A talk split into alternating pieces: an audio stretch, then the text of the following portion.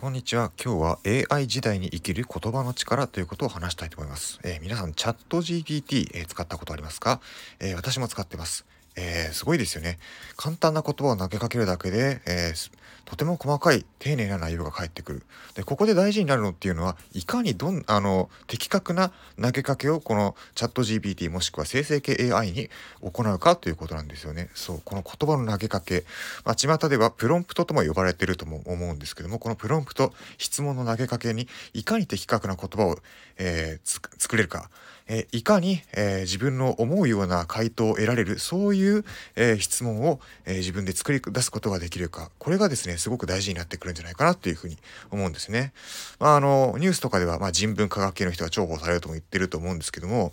まあ、私は人文科学系だけではなくてやっぱり理系の人もですねとても重宝されるんじゃないかなと思うんですよね。なぜかっていうと、まあ、一昔前にあったロジカルシンキングとかっていうような、え言葉があると思うんですけどもロジカルに言葉を組み立てていくシステマティックに言葉を組み立てることこそ、えー、この、えー、生成系 AI から望みの回答を引き出す、えー、重要な肝になってるのかなっていうふうに思うんですよね。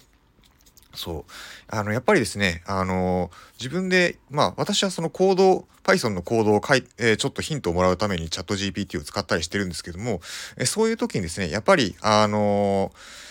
どういう風な文章になるかっていうと、とてもですね、あの、条件文みたいな感じなんですよね。これこれをしてほしい。ただしこれこれで、えー、具体的にはこれこれこういう風なことでっていう、なんか、一見すると、英語にしてみると、なんか、プログラムのコードみたいな、そういった書き方がされてるんですよね。なので、あの、指示する言葉が曖昧だと、結局曖昧なものしか返ってこない。まあ、検索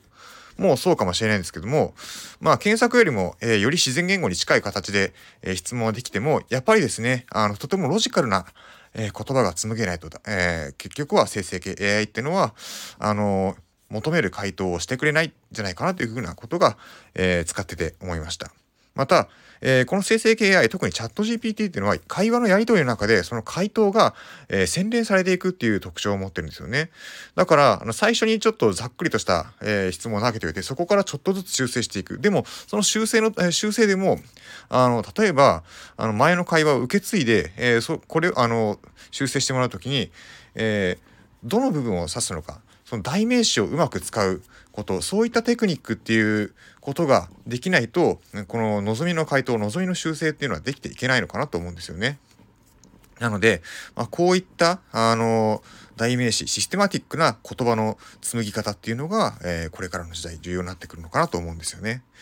まあでも言葉が重要っていうのは別に生成系 AI が出てくる前からも構わらなくて、